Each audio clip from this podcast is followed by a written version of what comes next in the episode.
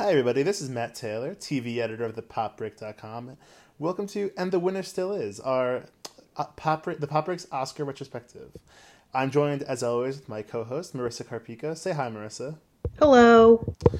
And we're here to talk about the two thousand five Oscar season. That is an, a pretty infamous year in Oscar history, I guess, in, up until this year, um, where Crash won Best Picture. One of the more unpopular Oscar winners, I guess you could say. I think that's yeah. I think that's pretty fair.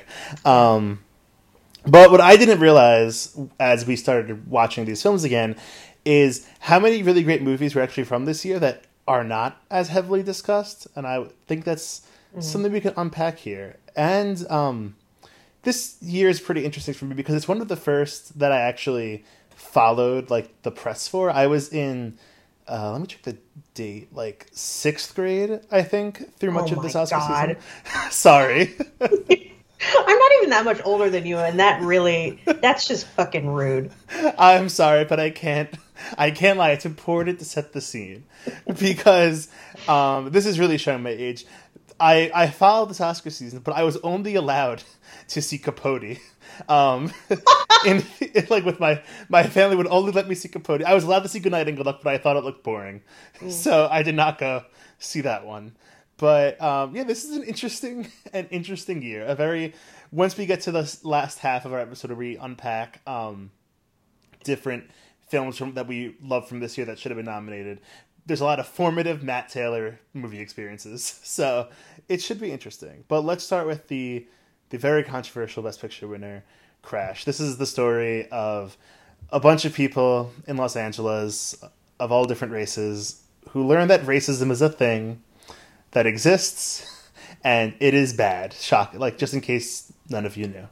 Um, it has Racism sorry, is so bad it throws Sandra Bullock down a staircase. It does. One could say she's racist. Like, that made her even less racist by the end of the movie. It's a, it's a wild movie, Crash, that we can't even begin to unpack. Um, but we're going to try. It also stars Matt Dillon as a racist cop.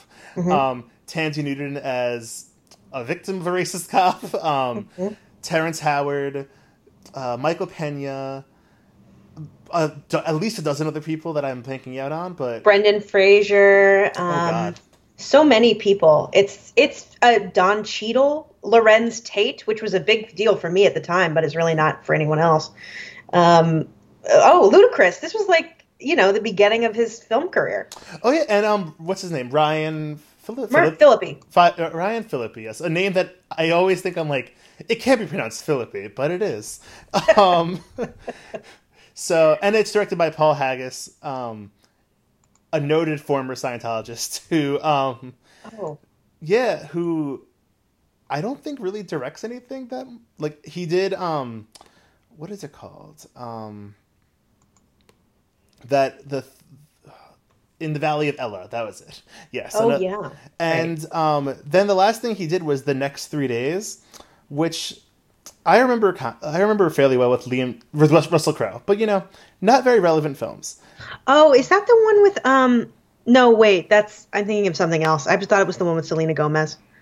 No, that'd be really funny if he did that one though. The Ethan Hawke like horror yeah, movie. That's what I'm thinking of. God. I mean he might as well have. Like yeah, same thing. Um, but Crash. Marissa, what's your experience with Crash? Well, um, I literally just stopped watching it for the for this podcast twenty, thirty minutes ago um, because someone forgot to watch that it was coming up. Um, and it is – I remember seeing it in the theater. Um, I can't remember if I saw it with my parents or because I was in high school and I'm pretty sure I had a car at this point. I would have just seen it by myself one night. Mm-hmm. Um, but I very distinctly remember the theater I went to. And um, seeing it because spoiler, spoiler, spoiler, or whatever. The scene with the gunshot and the little girl uh, is one of the like most memorable theater experiences I've ever had. Mm-hmm. Um, because when that happened, I could hear the audience start to um, start to get restless, and then as the gunshot the gunshot happens and the girl jumps, a woman screamed in the theater, literally out loud, just was like. Full on screamed. It was like wild. I've never, I think about it all the time because it was the most like intense emotional moment I'd ever seen. And I think even to this day have ever seen in a theater. Um, Because she just, whoever that lady was, could not control it. um, and I remember thinking at the time that it was, like, really sharp. And, you know, I lived in L A, and I fully admit that once I left L A, I did realize that there was a pretty, pretty prevalent simmering racism under a lot of it. Like, just in general. Um, that I that when I went to a new city that was even more diverse and a little more conscious of it, seemed like made it stand out in a sharper relief, let's say. Um, but yeah, it felt really like, you know, I was living in L A at the time and driving, and like, it felt really, um, poignant then. But, uh, now it, um, I, d- I don't think I've ever seen a film so hateful in all my life. Oh yeah. uh, I felt like the whole time my body was like rejecting it. Like I just, it was so hate. It's so hateful. I don't, I never know. I certainly don't ever want to watch it again, you know? Yeah. No. Um, and I remember at the time, I don't know. I just, I didn't think it would win, and then it won, and I was okay with it then. But I, you know, I've got grown less okay with it as time went on. Yeah, it's kind of actually. I don't. I, I was gonna say it's like quaint now in the wake of Green Book, but I still think it's probably a worse win than than Green Book. I don't know. It's so they're they're both very yeah. problematic for very different reasons. Um, weirdly enough, because they're always compared, but I don't think they're quite doing the same thing wrong. Um, I think one is more dangerous, but I actually am not sure which one at this point. Mm-hmm. Because I don't know. I mean, how do you feel about how do you feel about it? Because I, I just feel like one is comforting and one is like seems um, seems edgy and like is calling shit out, but is actually probably like naive in a way. Mm-hmm. Um, while the other one is insipid and it's like um casual way of dismissing racism like it never existed. Um and I, I don't know, I've just been thinking about a lot about that a lot lately in context context of like film criticism of like what's what's worse, the the criticism that's like outright racist or the one that's like outright or, or not or like more insidious. You know what I mean? No, yeah, it, completely. I was thinking about this this morning um because I was watching clips of Crash to get more in the mindset. Um, and Green Book to me is a film that um, acts like racism ended after like the film took place in the sixties or seventies. It's been a few months, but I already forgot like so many details about that movie. But um, it acts like the racism ended, and it was like, oh, like isn't this a quaint photo of what racism used to be like?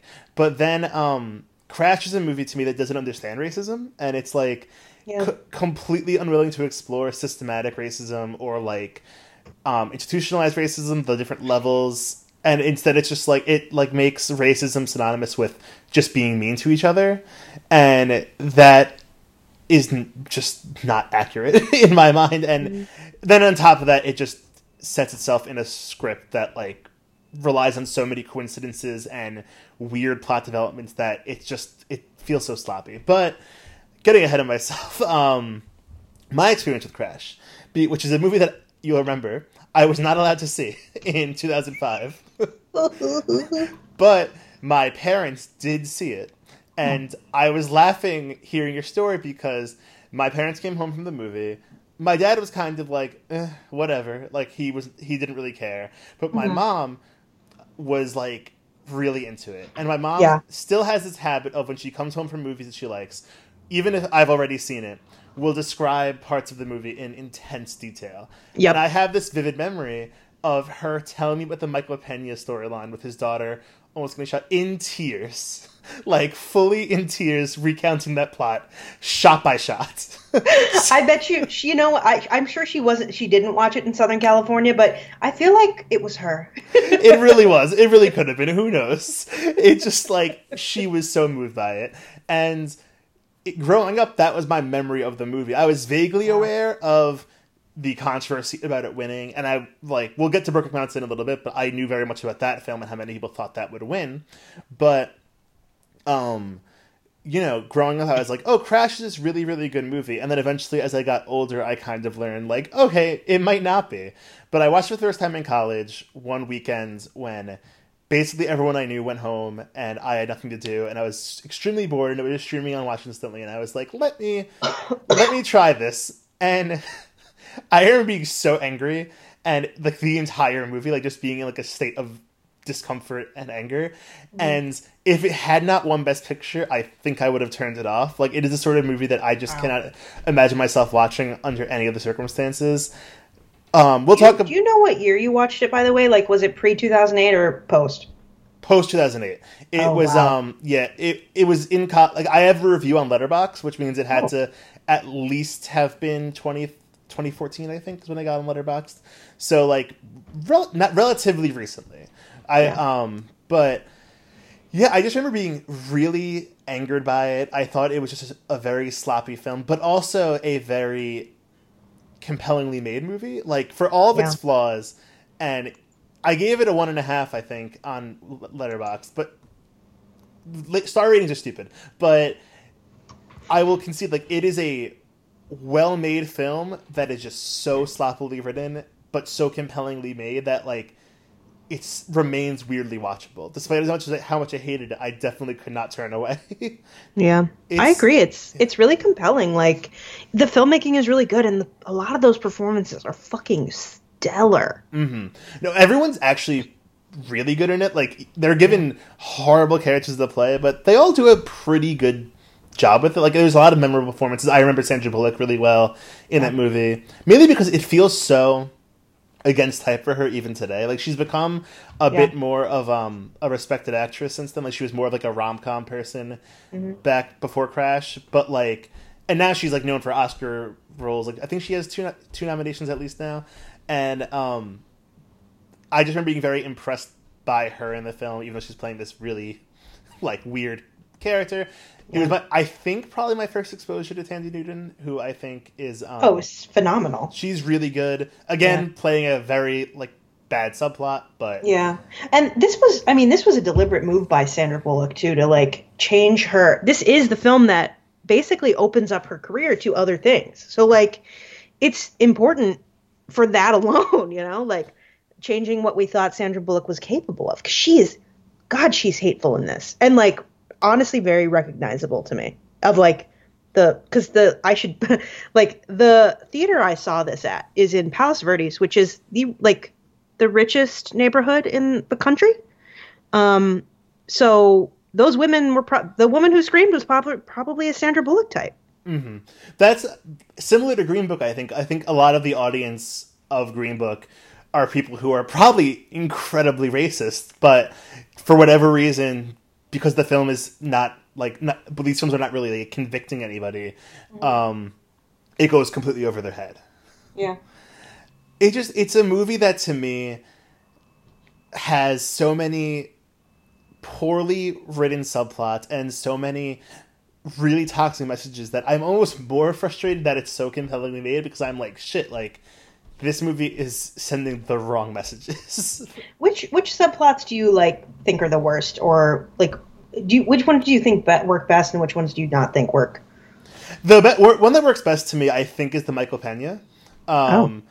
As much as that, I mean, like, as silly as that scene is in in in and out of context, I guess. Like, we were we were just laughing about. Oh, I fucking cried like half yeah. an hour ago. I was like, why am I having this emotion to this dumb scene that where I know what happens? I fully think it's because Michael Pena is a really good actor. Like, yeah. Well, the girl, the little girl is really good. I mean, like, really good. Everyone in it's pretty good, which is frustrating. Um, and weirdly, I do like everything that Sandra Bullock's character is doing. It's a really, again, like an un, not unrealistic, but like, um, it fails to ever really explore her character that well. But she's really good, and there's a world where that subplot could have been handled better and have been yeah. an interesting film about a racist white woman. But, um... Yeah, yeah. No, I mean, yeah, that's, it's interesting that, like, do you think any of these characters have any internality, though? I'm sorry, I feel like I'm, sorry I'm taking over. No, please, please. You know, like, which, do you, who do you think, I mean, I think, like, Dylan is the closest one to have any, like, a full character arc or whatever. Everybody else feels, to me, a little, like, you know, oh, actually, Ryan Phillippe's character goes on quite an arc as well, I suppose. Phillippe's arc is okay in the film. Mm-hmm. Um, the Dylan arc, I will say, he's good in it, and mm-hmm. it's definitely the part that like was m- like most well written. The yeah. other characters, I think, a lot of the work that's done with him is done by the actors, but mm-hmm. um, Dillon definitely has the most on the page to work with. But I just think that subplot is so hateful, and so yeah. like, I'm just so uninterested in seeing that character redeemed, yeah. and that I'm just like like that's probably my least favorite subplot. Just it leaves me feeling so like. Like from beginning to end, fully grossed out. Yeah, it's the one that definitely makes me want to shower because, like, I don't know if I would have. I think I would have thought then that it was like really meaningful that, like, oh, this like even like you can be shocked out of your hatefulness, but like the idea that like this poor woman has to like basically, I don't know, forgive her sexual assaulter is who is also white and she's black is like so. Awful in, in today's context after mm-hmm. everything that's happened, like purely from a of, from a Me Too and like Black Lives Matter context. It is so hateful. I like, ooh, it's just, it's chilling, you know? It's really chilling. And it's so funny to me. We'll get to the acting categories in a little bit, but like Matt Dillon is the only actor nominated from this movie. Mm-hmm. And that is just so telling to me of how voters at the time saw that character and how they they loved that arc so much. And I was like, this movie's not even remotely interested in convicting him for what he did. Like, it doesn't no. view his crimes as being that bad. And that's very yeah. frustrating. And I don't know. You know, I, I realized, by the way, not to make it real surfacey after all that, but the other thing I remember most about this movie... um And I, the reason I think about it a lot is because the street where the the car crash happens on, where that he, where he saves her, I used to drive on that street every day. Really? My yeah, well, my best friend lived down that street, and it's a pretty famous overlook um, in San Pedro because it looks out on the harbor basically, and you could see all the way to Long Beach, um, even farther down, I would say, like almost Orange County from that overlook, and it's really beautiful. And it's this really twisty, windy road, and it's like. It's just gorgeous over there. People film there all the time. But I remember when that scene happened, or like even in the commercials, I was like, oh shit, like I know exactly where that was. Like, and it was like, I probably ran into a school, like a street closure that day. Do you know what I mean? um, so yeah, I don't know. It's like, I don't know that, that always, it's surreal. Do you know what I mean? Like to see stuff filmed um, in a place that you see every day is, is, is pretty surreal. But like that one especially is really surreal to me. Oh, yeah, no. There's been numerous films that I'm just like, that that stupid Sally Field movie. It's a good movie. I don't know why I said stupid. The Sally Field movie, Hello, My Name is Doris. Like, they filmed like a hundred scenes outside where my old office used to be. And like, mm-hmm. me- in scenes meant to be on numerous streets, but I ignored that. Where, yeah. And it was just like, I'm like, this is fun. I like this movie so much more because I can recognize the street it's on. But, yeah. no, Cra- Crash is a, it's a weird movie. My other bullet point that I had here to discuss is that, you know, this year with Green Book, everybody kept saying, including I tweeted this, that it was like the this decade's Crash. Like it was yeah. the but in a way, I I wonder, could Crash have won today, like in a social media age with Twitter, where people are definitely not perfect, but there's more room in the press to like like break the film down like this, let alone a movie that came out in May, so like so far removed from the Oscar season. Oh yeah, wow. Um, I I you know, here, a couple points on this. I think I actually think Crash is probably a better film than Green Book, honestly. Mm-hmm. Um, just because there's just more going on, and there's like one good performance in that, maybe two. Um, but this has like a bunch of good performances, even if the story is very the story, the overall plot and all that structure shit is bad. Um. But I I don't think so, because I think if you look at something like um, Three Billboards, which admittedly didn't have as diverse a cast mm-hmm. as this does, um, that that got read to filth, and it that essentially destroyed whatever momentum it had. And if you look at it in in in contrast to like Brokeback Mountain at the time, people didn't thought didn't win because of the, of the homosexuality, like. Mm-hmm. That was, everybody said it. Everybody was pretty open about that. Um, but Moonlight won a couple years ago. So I don't, I think, I think if you did this exact race now, I think it would end up differently. I agree. Uh, I think Three Billboards is a really good comparison of a movie that's actually, ju- that's actually very similar to Crash, um, in, t- tonally as well. Like, Three yeah. Billboards is a little more comedic, I guess, if I mm-hmm. re- remember it correctly. But um, it's I'm, less, it's less hateful, I would say. Yeah, I feel that movie came out ten years ago. But, my God, time. But um, like, that's a really good comparison. I never thought of that. That like, um, it's. I think it's true. No, I do think if this race was to play out today, Brokeback Mountain, Brokeback Mountain would definitely win. I mean, it was so so openly t- well talked about. We'll get to Brokeback Mountain in a little bit, but like. The way that movie, there was like open people were openly campaigning against mm-hmm. it for it being a queer film. There yeah. was that whole stupid like John Wayne is rolling over in his grave quote that went around, which doesn't make any fucking sense. but but um, God, two thousand five, what a different different world that's still kind of the same. yeah, I really wish I really would have loved to, because it. I did. I will say. I. I. I, I hope you don't want to wrap. Like, I'm sure you want to wrap up on the Crash thing, but just really quick. Like, no. I think watching Crash in two thousand five, when everybody felt so like we were still in a post nine eleven depression, you know, like, mm-hmm. and and the rest of the films in this list certainly bear that out. Um, but it it spoke to something then that I think by by two thousand eight was gone. Like, we, it feels like a trajectory. Of like the way we thought we changed or the way we worked to change to elect the first black president in, in two thousand eight. Do you know, like, I don't want to draw a line between the two, but like it just, it was part of that evolution. And it, at the time, it probably seemed like we were fixing a lot of things to vote for this movie, but it, it obviously with retrospect, like hinds, hindsight, that's not true. Does that make sense? Oh, yeah. No, I, these five movies, I think, are such a good reflection of what mm-hmm. that this time period was like. Yeah. Um, even, like, many of the acting nominees and winners, too.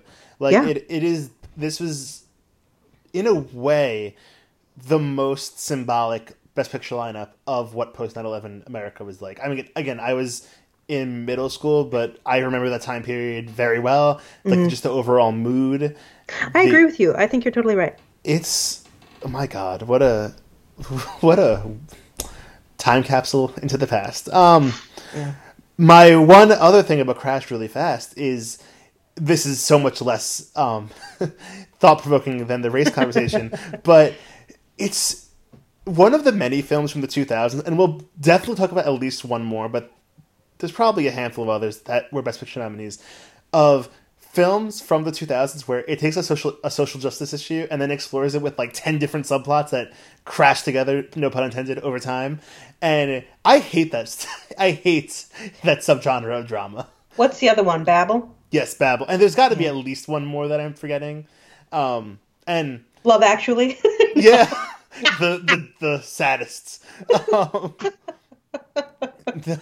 God, I wish we could talk about Love Actually, but um, sure we will eventually. Yeah, yeah, but and spoiler alert for people when we get to two thousand seven, I like Babel, which I know is terrible, but yeah, I mean, I kind of did too. I mean, I we'll see what happens. We'll but... see how I feel when I rewatch it, but um, yeah, what I mean, Syriana, which we won't talk too much about, but like. We'll get to eventually the acting categories is another one where I was like, God, what was with people in this decade and just deciding to write dramas this way?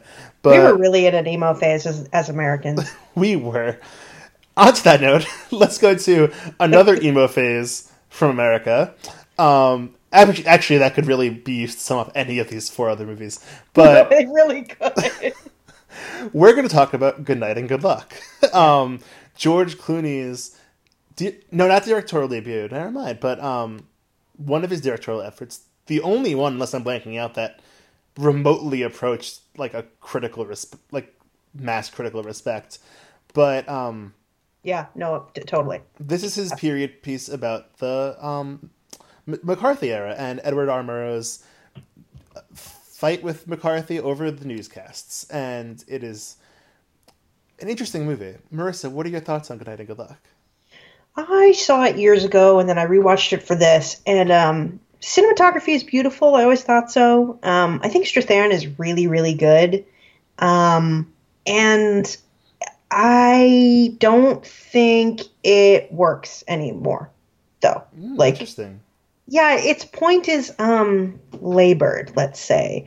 Like, the framing device about, like, entertainment is, is not news is, like, network does it better. Um, and this, it feels arrogant to say, to make that point in a film that is technically for entertainment. Good point. um, Sorry, damn. George. Call me up, though. I mean, honestly, George, like, please call please either call of us up. Bring your wife too. Like, I want to just talk about her. We work. Love them all. Yeah, honestly, I want to talk about her more. But yeah. um, no, I agree. I um first saw this film in college, um, and like I mentioned, I was just so uninterested. Like, my parents were like, "You love the Oscars. You can watch Good Night and Good Luck," and I was like, "Eh," but but um, I watched it in college, and I, I remember really liking it, but also being kind of like, this is, I mean, I hate to say, this is a little boring. And I watched it again last night, and I still kind of was like, you know, really well directed. He's a good director in this yeah. case. I've never seen his other films, actually. I've heard bad things. But, um, like, this, in this case, I was like, oh, this is pretty good. And a lot of, I liked a lot of the performances. Um, you mentioned Strathairn, who is really good. But also Patricia Clarkson and Robert Downey Junior are great. Those and, are my other two. I love it. Yeah, and I just kept thinking the whole time, it's like, remember when Robert Downey Junior made, like, movies and not a very expensive T V show? Um, sorry, I'm I'm dropping hot takes. No. but, I'm sorry, I wasn't ready for it. I screamed into the mic. Like that woman in the... I'm happy I can provide the same level of dramatic intensity as Paul Haggis. Um, but, yeah, they're both really good in it, but I... as technically interesting as it is, it is just, there's no life to it. And it's so, like, obsessed with being technically good that I just feel like there's zero passion behind any of it. And maybe that's his point. Maybe that's a broader, like, thing about the news that he's trying to make a comment on. But it's still, like, this is a movie. Like you said, it's meant to be entertainment. Like, I wish it was a little more entertaining. But, you know, it's a really good movie. And the cinematography is wonderful. Do you think it meant, I, like, because I feel like it meant, it meant, it felt more meaningful than because of the way people were already starting to re-examine Iraq and Afghanistan. I think so. I think another film, which we'll transition to after this, explores that conversation much better. Agreed. Um, but I do think that played a part in it. I also truly think, like, we can use my, my dad as an example. My dad loves this movie. Mm-hmm. Um It is a dad movie. It is a movie where my dad is like, this is a thing from history. And, like, enjoys watching the film and being like, that was a thing from history by the end of it. And, like, it's just, it's something that I can't connect with. Or I'm like, yes, I know this is a thing from history, but I can also read a book about it. And I don't know. I wish I liked it more because it's so technically well done. Yeah. But I just don't feel it. No, it doesn't inspire passion in me in the way I think it, it even did when I first saw it. I, I will say, like, the thing I most sort of obsessed over in this what, what this watch was like, my God, the men are wearing such beautiful suits. I kept thinking about how much I wanted a Patricia Clarkson, Robert Downey Junior, like, rom-com. Oh my God, yes. And I was like, they have great sexual chemistry. And I was like, someone just do this. Like, I mean, Robert Downey Junior costs, like, what, like fifty million dollars now for a movie? But, like, just do it, please. Some some studio. Netflix, come on. Him um, doing that with Marissa Tomei in, um, this, in Spider-Man Homecoming was, like, the height of Homecoming to me. Like, I, except for Zendaya, who I worship. Of course. But, God, just put Zendaya in this movie. Let's, like, let's do anything to make it more exciting. But, no, that's enough about Good Night and Good Luck, a movie that I wish I liked more. Yeah. Or one more thing. Do you think George Clooney will ever get this close to a directorial Oscar again? Oh, no. Uh, no. He, look what he's made since. I mean, you know, the last one was Suburbicon, which uh, had some problematic racial shit going on. Apparently, I didn't see it for that reason. But apparently it was, like, problematically raci- racist. And also he didn't get what was the problem, which is, like, Not not great, George. Um, but I think, you know, I think he is mostly fine with that. He seems to be perfectly happy to be Amal Clooney's um, arm candy, which, like, God bless. Yeah, it's kind of amazing how he's sort of disappeared. Like, like he's always present. He's in those coffee commercials, but like, I can't remember the last movie I saw him in. Um, and it just like, I do sort of miss his screen presence. I was never a huge fan, but I think he was an interesting actor. Yeah. But I kind of think he just wants to be more of a celebrity now. Who knows? Maybe he'll come out with some st- stunning Oscar movie, but I don't think he'll direct it. I think he will act in it. Um, yeah, I mean, he's. He, I will say, like, him being gone more makes him really make an impact and stuff. Like, you know, him in Gravity is he's great in that. I always think about, and we'll talk about it eventually, um, Up in the Air, which is a movie that oh, yeah. I think did not get it to do for like summing up that time period. But um, we'll talk about that when we get to twenty ten or two thousand nine. I forgot when the movie was, but whatever. Let's move on to Munich, Steven Spielberg's very dark um, film about the um, nineteen seventy-two Summer Olympics, when the Munich massacre of the nineteen seventy-two Summer Olympics, where and the um, covert operation led by, I'm trying to find the name just so I don't screw it up. The um, I, like an account, it's an account of Operation Wrath of God, the Israeli government's secret retaliation against the Palestinian Liberation Organization. Thank you, Wikipedia, um, because I am not a history major, in case anyone knew.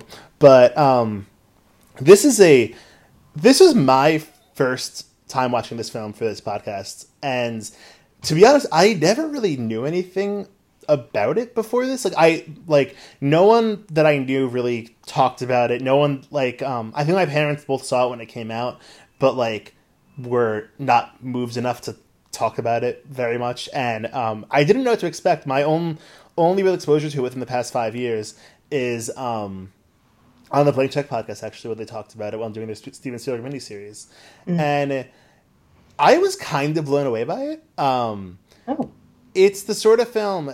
It's too long, and yeah, yeah, it's two hours forty-four for, for people who don't know, which is like a big ask. I'm just that's all I'm gonna say, but um, it's very powerful when it like when it's like at its peak, and um, just like despite some really weird choices of like that, that Spielberg makes near the ending, I remain like really interested in it the whole time, and there are some moments that will just fully stick with me for a while. I think it is. Yeah. I, I always I've said this on many times while talking about Steven Spielberg movies, especially Steven Spielberg movies from the past ten years or so. I always seem to take him for granted, and I'm like, oh, like as I go to watch a Spielberg movie, I'm like, this will be fine, and then I'm always like, oh yeah, I forget he's a really good director. Yeah. And um, this is definitely one of those cases. I don't think it ranks as like one of my favorites of his anywhere close, really. I don't think I'll ever watch it again, partially because of the length and partially because it's just very dark. Mm-hmm. Um, but I was really surprised by how much I liked it and how much I loved Eric Bana's performance in it. And um, this is a name I will definitely fuck up. Ciaran Hinds. Um, it's Ciaran Hinds, actually. Ciaran Hinds. I was, I tried, people. He was great, though. And we'll get to the Best Supporting Actor lineup, but like him not being nominated this year is kind of fucking nuts. Um, yeah. Marissa, what is what are your thoughts on Munich? I also watched it for the pod. Um, I I also found it very engrossing, but I think it goes on an hour too long, and, and it hits its peak before that last hour. And part of that is by design, because like he is very obviously making a point about mm. the war in Iraq and Afghanistan, one hundred percent. Um, that last shot where they're like, you can see downtown New York in the background with, you know, everything. It, it like, I was like, okay, Steven, we get it. Thank you. Um, but I think it, like, it goes on so long that it harms its own effectiveness, which is unfortunate because up until um, the scene that I'm sure you're talking about, that sex scene, like mm-hmm. the whole thing is pretty, pr- works pretty well, but that is so heavy handed and embarrassing. And I know it's supposed to contrast the one at the beginning, but like, it's a lot. You know? No, yeah. This. Let's just talk about the sex scene. Because, yeah, we have. It ruins yeah. the whole movie. It is such a bad sex scene. It makes me wonder if Steven Spielberg knows what sex is actually like. Like, it's... No wonder Amy Irving left him, my God. It is such a bad scene, and It is also one of the two films two thousand five, at least two films, that uses two sex scenes at the beginning and end of the film to show how a character has changed. But um, the other being A History of Violence. But oh um, yeah, okay.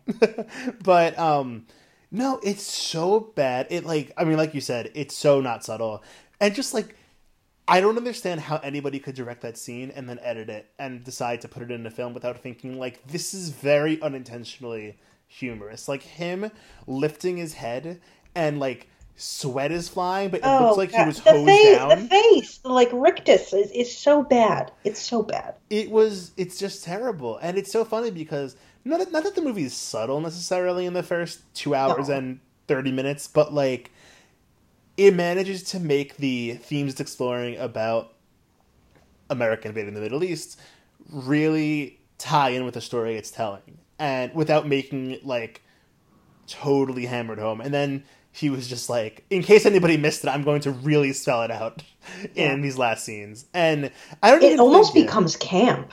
Yeah, honestly. And I don't even think he does a good job of, like, making it a point of comparing the two sex scenes. Because the first sex scene, too, is like a... It's more well-directed and feels a little more real, but it also feels, like, kind of silly in its own way. And yeah. I don't think he, the point is made. Ah. Oh. Poor Stephen. I don't know. I want to root for him with this, but that that last ten minutes is a disastrous problem. Yeah, but no, I do think it's fascinating. Um, it is such a snapshot of how America, what America's mood is like in mm-hmm. two thousand five, to a point where I almost like like went down a rabbit hole of reading different reviews from the time, reading what the controversy with the film at the time of a lot of people um, right. on both sides of the aisle, just thinking like he was making a bad political statement or going too far. Um, yeah, I wonder, I think all of that may have, a, a lot of that may have missed the point of like, he is kind of making the point of like, there are literally no heroes here. We should examine ourselves. But like, I, I, again, it's just too heavy handed.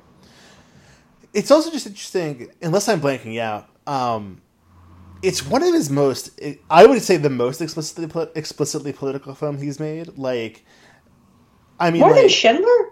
I, I haven't seen Schindler in quite a few years. Um, that might that's probably his most political, I guess. And I guess in a weird way, The Post is very political. But um, this just to me, it was. I feel that there are so few major major directors from this time who explored the mood in America, like between two thousand three and two thousand one and two thousand seven. Um, as explicitly as this, like, mm. like ma- major directors. Like, if you look at the films like Syriana or um, Babel, in a way, mm-hmm. um, they were they're not like household name directors. So it's so surprising to me to just see him tackle this. And he's never really gone back to it again because The Post is so um, it's political, but it's so light and meant to like. Well, his closest is Bridges of Spies. Yeah, I got he see this is the thing with him. He makes so many movies that I'm like, oh yeah, shit, that was him. Yeah.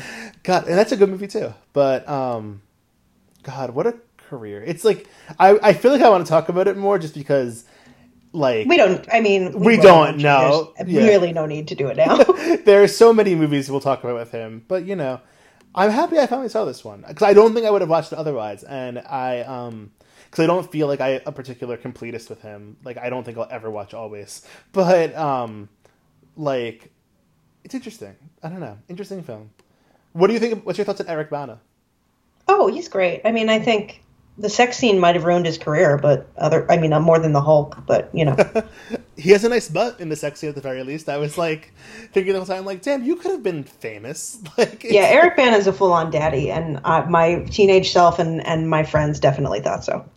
I have been meaning to watch Troy. Not, yeah, Troy. That's the one he was Oh, in. Troy. Listen, many sexual awakenings. I'm ready to be reawoken. But, um, all right, let's move on to the films that I think we both have much more to talk about. um, let's start with Capote.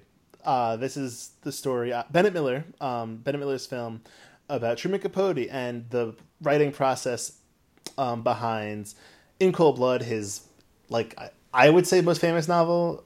Um, yeah, maybe. I mean, it's tied with Breakfast at Tiffany's probably, although more people have actually probably read this one. Yeah. And um, It details his relationship with the prisoners, the who uh, perpetrated the crime that In Cold Blood is inspired by, and um, yeah, this is a really fascinating movie. Marissa, what, what's your relationship with Capote? Um, I rewatched it again last night, um, and uh, I think I read I read In Cold Blood right around the time it was coming out. Either because I knew it was for school, but maybe I can't remember if I read it because of this or, or whatever happened. Um, and it's, that book is very good and, and it creates the true crime genre essentially. So, which makes this film even more resonant now than it was, cause it was just like, wow, this is the beginning of it all. Um, but yeah, this is one of the mo- most depressed movies I've ever seen. And I've always thought so. I like, uh, Philip Seymour Hoffman is like uh, an actor I, I, I like sometimes. And then sometimes I, I, I don't quite connect, but like, I think this is his best role. It's so, it's such a good impression, but also you can constantly see him doing more than an impression. Mm-hmm. Um, and I think that scene where he's like being a bitch to Harper Lee at the end um, is like, I think about that scene all the time. That thing where he basically says like, uh, talking about the, you know, the process of writing the book, like, I don't think I'll ever recover, basically. Um, Like, I, I think about that line all the time, and the, just the, like, the fact that, like, he didn't, you know? He's so good in that scene. Um, so good at playing drunk. Like, it's yeah. it's really incredible. Um, yeah, as I mentioned, this is the fir- this is the only film, film I saw in two thousand five, actually, and um, or two thousand six, probably more. Um, and I remember liking it a lot of the time. I remember feeling like, even though it was in no way, like, an an inappropriate movie I was watching. I know it's rated R, but like nothing scandalized me um, from it. Like I remember just feeling feeling like it was like the most adult movie I had ever seen, and I was really excited to return to it. And it's really good, but in a way that I definitely did not, I, I couldn't have appreciated at the time. Mm-hmm. Of just like the way it explores his character, the way it explores life on the fringes of society. Um, yeah. Capote being gay, Harper Lee being a woman, um, the two prisoners being, I mean, prisoners, um, like, and the what it's like to. Um, well, there's even a, an implication that maybe Perry Smith, the the prisoner that he talks to most, is may, maybe like suppressing homosexuality or something, you know? Mm-hmm. Yeah, and um, it's just so fascinating in the way it explores very, very subtly how Capote turned his queerness into this sort of way of, in like New York culture, in like New York coastal cultures, um, his queerness was like something to put in a spotlight so that he could, mm-hmm, like, as his defense mechanism, and the way he code switches when he goes to the South as like a confirmed bachelor type to be very entertaining to the people, like, um, right. And he brings Harper Lee along as his, like, you know, lady friend. Yeah. It's, It's so beautifully done. Um, I do think, and this is a conversation I definitely want to get to when we get to Brokeback Mountain, um, Bennett Miller being straight, I don't think he's he expose, explores that quite as much as I, like a queer director might have, but it's really well done. It mm-hmm. reminds me in a way of Can You Ever Forgive Me, even though it's much darker than that one. And um, mm, yeah, that's a good comparison, though. Yeah. Because it is deeply about, like, otherization and like the alienation of being queer, and also like on some level like closetedness, even though technically the character is not, but like I don't know, there's something there. Do you know the sadness of it? Yeah, he's sad. He's not really being like, he's not a person to anybody really. Yeah. He's like this figure. He like does not even value intersectionality whatsoever, because he like will immediately throw Harper Lee down in order to like remain in a spotlight. It's yeah. it's he's such a sociopath. It's incredible. It's a wonderful movie. I have not seen Foxcatcher, which I've heard also explores queer themes, or at least it has a queer following. It's but, not as good as this. Yeah, I I am not a huge Moneyball fan, so I never really felt like this passion for Bennett Miller. But this movie made me want to go rewatch all of his movies because I was just so impressed by it. Um. Yeah, and I, I feel like it'll be closely related to our conversation on Bro- Brokeback Mountain. So let's move into Brokeback Mountain. The This movie needs no, introdu- no introduction, but in case you don't know what it is. It is the gay romance film starring Heath Ledger and Jake Gyllenhaal as two ranch handlers who spend the summer together on the titular Brokeback Mountain and um, fall in love, and it charts their relationship through at least twenty years. Um, Marissa, what is your thoughts on Bro- Brokeback Mountain? Oh, man. Um, I remember at the time, because I was, like, really into watching E! News at the time. And it was, like, the, this the movie had such a reputation before it came out as, like, the gay cowboy movie. And, like, the the un the unspoken homophobia of that. And then when it came out and everybody realized how good it was, they were like, holy shit, this is the greatest movie of all time. um, I remember seeing it, I don't, probably at that same theater I saw Crash. Uh, I don't, I, th- I think, I don't remember my, I remember the time, one of my dis- most distinct memories of it. And one of the reasons I love it so much, honestly, is because remember that show, The Soup? How could I forget? Of course. They had this, this was the height of The Soup. And this was the best, the best bit they ever did. Well, one of the best bits they've ever done was this same year that Brokeback Mountain comes out. Um, the King Kong Peter Jackson did came out. Um, And they combined the two of them to make a skit called Brokeback Kong. So it was two guys in monkey suits just saying the lines from Brokeback Mountain. And they would use that um, that intro clip of, of the train going by all the time to start to start it from the trailer. So, like, and you knew it was coming. It was so exciting. And then I saw the movie after it, all of those clips. And when that, that clip happened, I was like, I just cry, I was like cracking up.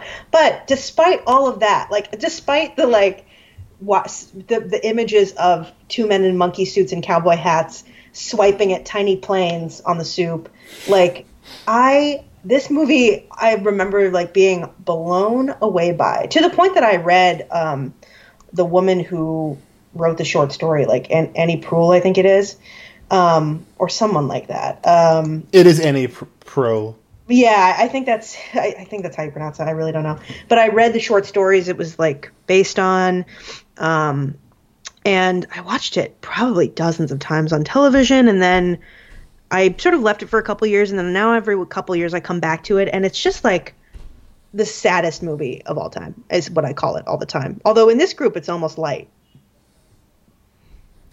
It's it's a light romp, this one. Yeah, right, at least there's some nice shit in it. No, it's it's so tragic. Oh my god! Like, I watched it last night again, and I was just like, God, this movie. And I, I watched it with my dad actually, who had never seen it, and um, because it, it was Easter, people, to put a timeline on this, and I was like, family, let's watch Brokeback Mountain because I have Gather to watch it. Gather around the television and let's watch. And we watched it, which is a a, a lot, yeah. But um, like. The, like we, we paused it at one point, and they were like, "This is the saddest movie," and I'm like, "Oh, it gets sadder," and they were like, "What?" But um, no, it's so good. A friend good. of mine years ago who was watching it for the first time with me and another friend was like, "That was like getting shot." I mean, honestly, it just it's so punishing, but mm-hmm. so worth it. Mm-hmm. Um, it's so it's so like I actually didn't think of this, but I was talking with my brother. And he reminded me, in many ways, Brokeback Mountain was the first time I remember as a kid, like, L G B T content being discussed on, like, a really wide level for me. Mm. Um, it was always, like, kind of discussed in my house. Like, I've, I don't think I ever mentioned this on mic, but, like, my parents are really big Rent fans. And I, like, have seen Rent on Broadway many, many times. And so, like, you know, growing up with Rent literally on in my house constantly, I always, like, had a vague awareness of queerness even as a kid. Um, but, like, it was always, like, a thing in my house. Like, I never went out of the house and, like, heard people openly talking about L G B T stuff. And then Brokeback Mountain came out, and for me, that was, like, this giant, like, moment where I was like, oh, my God, everyone was talking about it. And it's a very big reminder of how homophobic people can be, especially... Um, when you're a baby gay in middle school at the yeah. time. Um, my biggest memory is, I don't remember which one it is. I think Scary Movie four. There is like an extended Brokeback Mountain joke that like was, is very homophobic, but like um, was like, I a, remember that. Yeah. It was like a very big joke around the same time. And I remember just kind of being like, not having the words for it yet, but being like, oh, like, I don't like this joke, that, that like, this joke is a thing. Mm-hmm. Um, but it's really just a movie that I, I hadn't seen for, I didn't watch until, like, late high school, when mm-hmm. I was, like, starting to question my sexuality, and I had, but I hadn't come out yet, and um, I was, like, completely blown away by it, and it is still, I, I think, one of, like, my favorite movies of all time, I would guess, like in my top fifty at the very least. I think it's really wonderful. Yeah. It's a masterpiece to me. Like, I watched it last night for the first time in maybe two years. And to me, I'm just like, this is undeniable. And it's the sort of thing, even remove Crash from the equation in my mind, like this film not being a Best Picture winner, period, is so upsetting because it is like an essential American movie, I think. Like, it yeah, is just, I agree. It's so Sorry, important. There's a truck going by. Um, but yeah, no, I think I I agree. Like, it's definitely one of the best movies I've ever seen. And like every time I watch it, I'm like, God damn, how is this so good? It's it's amazing. Every performance is good. Uh, like every little touch that Ang Lee adds to it. He's a fantastic director. Mm-hmm. Um, and I mean, it's just so interesting. Like, you watch this, no two of his movies are even remotely similar. Like, it is... No, what a what a versatile queen, honestly. Hon- honestly, it, he's amazing. Which leads you to the main thing I really wanted to, to discuss, which I thought... I love having these this conversation mm-hmm. with people that actually bring interesting P O Vs to the table. Um, this was two thousand five, obviously. Um, the film was really, really well-respected and well-liked. But um, today, there's a lot of dialogue about straight people telling queer stories, which I think is an important conversation. But Ang Lee is straight, um, and I I'm very curious. I have seen some of the worst takes I've oh, ever seen yeah, on Letterboxd. Sure. I still think this is not about Ang Lee being straight, but the the worst thing I've ever seen on Letterboxd, and I cannot remember who said it. Um, there's no one that is remotely related to this podcast, so it wouldn't even matter. But, um, like, someone said, if this movie was about a straight couple, no one would even think twice about it. And I'm like, but you couldn't make it about a straight couple. Like, no one is that, like, no one is institutionalized not letting people who are straight get married, you fucking assholes. It was, like, one of the worst Christ. takes. I was, like, I was not even, like, mad. I was just, like, what? Like, it's, like... Whatever. I just gently set my forehead on the mi- microphone from the exhaustion of that idea. But, like, I I still see a lot of bad takes with this movie of just people yeah. fully not getting it. Um, how it's do you... Just, yeah, it's no, one of ahead. the most beautiful movies I've ever seen. I Like, I don't... I don't even if you aren't connecting it with it on an emotional, like, level about this these, these people who are deeply closeted and deeply unhappy because of it, like... I don't know how you don't look at the filmmaking and like mm-hmm. see the, the craft going on. Like, it's all very based on, you know, dialogue and stuff, but it's also about like silence and like people reacting to things and like the, the setting. He understands America in a way that like American directors don't, like rural America. You know what I'm saying? Oh, completely. It is. It feels like he, he must have um, drawn inspiration from nineteen seventies cinema is all I kept thinking. Like, oh, um, one hundred percent. Of just like, it is so fully invested in the time period. And it, it's, it's incredible. He's an incredible filmmaker. I think this is probably my favorite. No, it's definitely my favorite of his, but like mm-hmm. by a good mile. I also really love Sense and Sensibility and Life of Pi a lot, but I, this movie, he, he's an incredible filmmaker. And it just leads me to like, I think this is the movie I use as an example of like why in some cases it is okay for a straight person to tell a queer story.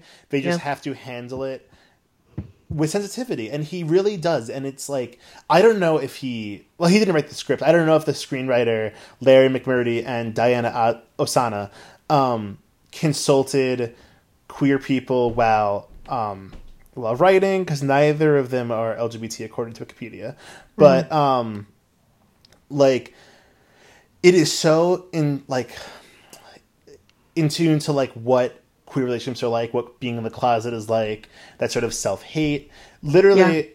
and I talked to you about this off mic, like, the only thing that is off base with this movie is the sex scene, where you, like, you fully want me to believe that two men who are deeply in the closet, who never even had, like, se- like Heath Ledger mentions he's a virgin, at, um, or in, implies he's a virgin when he first is talking to Jake Gyllenhaal's character, um, that, like, they're gonna go right from being deeply in the closet to having full-on anal sex without yeah. any lube.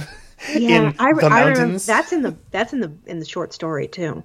It's the sort of thing. Um, no one that's straight, no straight men especially, seem to understand how gay sex works. Um, I have heard numerous people in my life, including some people from the site who I won't name, but um, who did not know that men can face each other while having sex. Oh. And that is just an anatomy lesson, people. Like, that's something. Know how your body works. What, they're, oh. Sorry. I just kicked my desk of flying. No, it's like, it is, it's something that truly blows, blows my mind of just understanding how people think gay sex works. God, I but, hope you get comments on this episode. I hope so too, because people have to learn. But that is the one thing Ang Lee gets wrong in this movie. Yeah. Um, the one other thing I just really fast with how this movie might, might have been received today is I think people are a lot more conscious today of, um, like, sad queer narratives and, um, yeah. like, there's the, there's a massive conversation more on T V, but I think it carries over to film as well, about bury your gays, the trope on, um, where a television show will kill off a gay character shortly after they find happiness, whether it be in a relationship or they come out.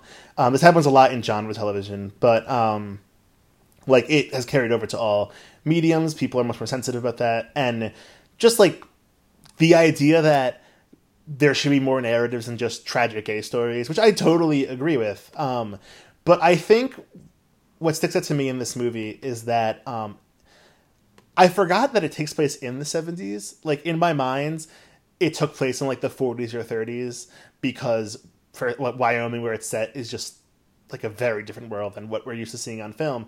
But um, it made me realize, like, in many ways, this is a story that we don't usually see, even today, with queer narratives. Like, we're having more queer narratives than ever before in all mediums. Um, but, like, they're usually set on a coast or, like, in a well-to-do area. Yes. They're telling very specific stories. This is a story that I think, you know, this would be a, a flyover state, like a Trump red state, if this movie was set today. And I think that's the sort of thing where it's like, we're still not getting those stories about queer people who do exist and are probably, ve- like, not probably, I don't want to, like, generalize, but, like, maybe self-hating because of where they live. And this movie is still relevant for that reason. So I just, I don't know, I think it's very interesting. Like, I think we need fuller context when talking about what queer narratives we see. What do you think? No, I totally agree. I, I yeah, I think you put it, I think you covered it, man. Well, then, on that case, let's move into who we would vote for in these different categories. Um, who would you vote for for Best Picture? Let's start there. Yeah, I think Brokeback, obviously. Yeah, I think we both are like, it's obviously Brokeback Mountain. Okay, moving on. Um, this might be an obvious one, too. This, I did not know until reading on Wikipedia, was the only the fourth instance after five Best Picture nominations um, were, like, the norm, where all five Best Director nom- nominees matched the five Best Picture winners. So, um, five Be- Best Picture nominees. So it was Ang Lee was nominated for Brokeback Mountain, Bennett Miller for Capote, Paul Haggis for Crash, George Clooney for Good Night and Good Luck, and Spielberg for Munich. First of all, it feels like that happens much more often than four times. That kind of blew my yeah. mind. But Wikipedia never lies. But um, I you have to go with Ang Lee for this one. What do you think? Yeah, one hundred percent. Like, I mean, also him winning, like, is what made, I remember watching that Oscar ceremony, and when Brokeback lost, it was shocking. You could hear the gasps in the audience. I mean, Jack Nicholson reacting to it, like, because Jack, Jack Nicholson read, like, announced the Best Picture winner. His, yeah. like, Crash is, like, one of the best reactions. Like, you could just hear him being upset on mic. Yeah, being like, what the fuck? I think he's, I think, I don't know if it words in his mouth. I think he's even, like, been on the record saying he was surprised. Yeah, um, yeah I, everybody thought it would win. I mean, it had won the BAFTA, it had won the Golden Globes. The only thing that Crash won was the SAG, which seemed right at the time because it was such an, you know, a, a an ensemble piece, mm-hmm. but, like, uh, we should have all taken more into account that SAG is the biggest branch, you know? Uh, what could have been. But mm. at least Ang Lee has one of his two Best Director nominations, Best, Best Director wins from this film, the other being Life of Pi. Um, I'm happy he has two. Yeah, me too. And he was the first Asian director to win Best Director, I believe. Um, yes, so let's move on to the actors, though. This is a really fascinating acting year, um, and I've actually seen all but one of the films nominated in the acting categories, which very rarely happens, but um, let's start with Best Actor. Philip Seymour Hoffman took the award home for Capote. Also nominated was Terrence Howard for Hustle and Flow, Heath Ledger for Brokeback Mountain, Joaquin Phoenix for Walk the Line, David Strathairn for Good Night and Good Luck. Who are you voting for? Um, you know, I kind of want to give it to Heath, but like Philip Seymour Hoffman is so fucking good in that movie. Like the way he just is constantly playing Capote as someone who is always, always like creating a narrative when he's talking to Perry Smith and like pulling the wool over his eyes. Like it's just so sharp. I, I, yeah, I got to give it to him. He's so good, but I'm going to go with Heath. Um, it really is. I think these are like two of the best performances of the two thousands, nominated yeah. the same year. It is such a tragic, it's such a tragedy that they're both nominated the same category. Um, really, they're really good. But Heath Ledger to me is just, it's such a brilliant work. He's so deeply wound up, and then whenever he has to like explode with emotion, whether it be violence or be like crying, it's just like it's so painful. When he um, smells that fucking shirt, oh my I, god, who who among us has not cried to it? Honestly, he's brilliant in it. I wish, as much as I love Philip, actually, oh, this is so tough. Like, see, I always forget Philip Seymour Hoffman didn't win for The Master because, yeah. in my mind, that was like what a performance. But yeah. God, there's no easy way of picking who, who should have won. But I will go with Heath. It's a, it's a really tough call, though. And I will say, I actually like all these performances, and I think Joaquin Phoenix is really good, too.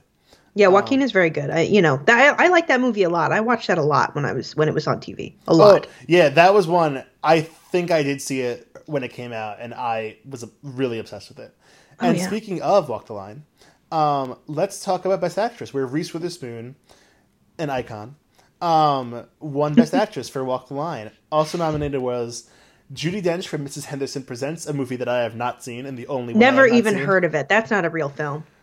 Judi Dench, what a career. Um, Amer- America's favorite, um, like, soon-to-be... Criminal. Con- yeah. White-collar criminal. Soon-to-be convicted felon, Felicity Huffman, for tr- Trans America. She deserved it for this.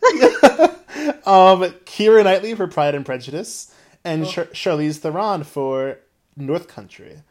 Um, who are you going to vote for for this one? Wow. Um, you know, I am Keira Knightley's biggest fan. She knows it. I know it. She doesn't actually know it. But, like, I am so in the tank for Keira, and I have watched Pride and Prejudice thousands of times. And at the time, I well, no, I probably would have still said Reese, but I because she did Legally Blonde, and that's the most important film that's ever happened. Um And I'm, I wish Keira had won this because I don't understand why she hasn't won one. But Reese with it winning this one opened up her career to do crazy shit. And we would not get Big Little Lies without this win. Mm-hmm. I cannot take it from Reese Witherspoon. That is a an excellent argument. I let, Let's just talk about Reese for a minute. In this essay, I will. Let's talk about Reese for a minute, um, as we always should. um First of all, and I think you'll agree, she should have been nominated for Legally Blonde. one hundred percent. It is one of the best comedic performances of all time. Um, but she just, I mean, she's starting to get the credit now.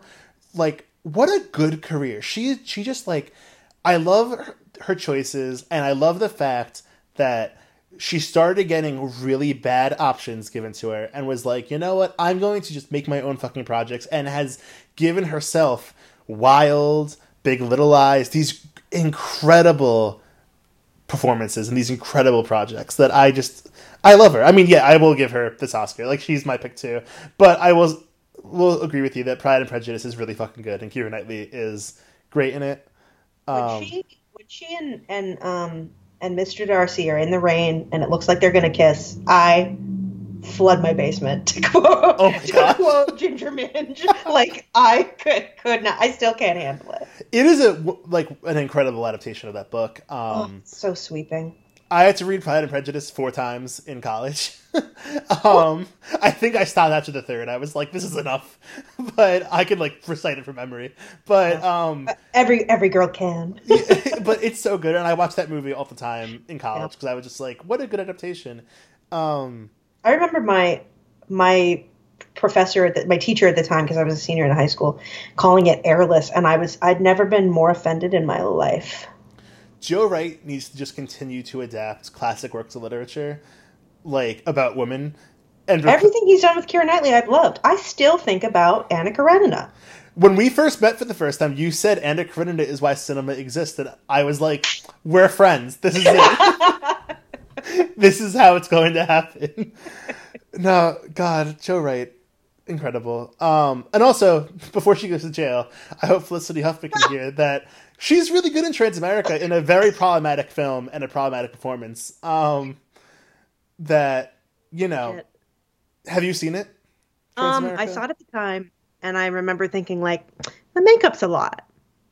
It is a very, it it would not be, like, okay today. And it's definitely not okay now. I watched this so film.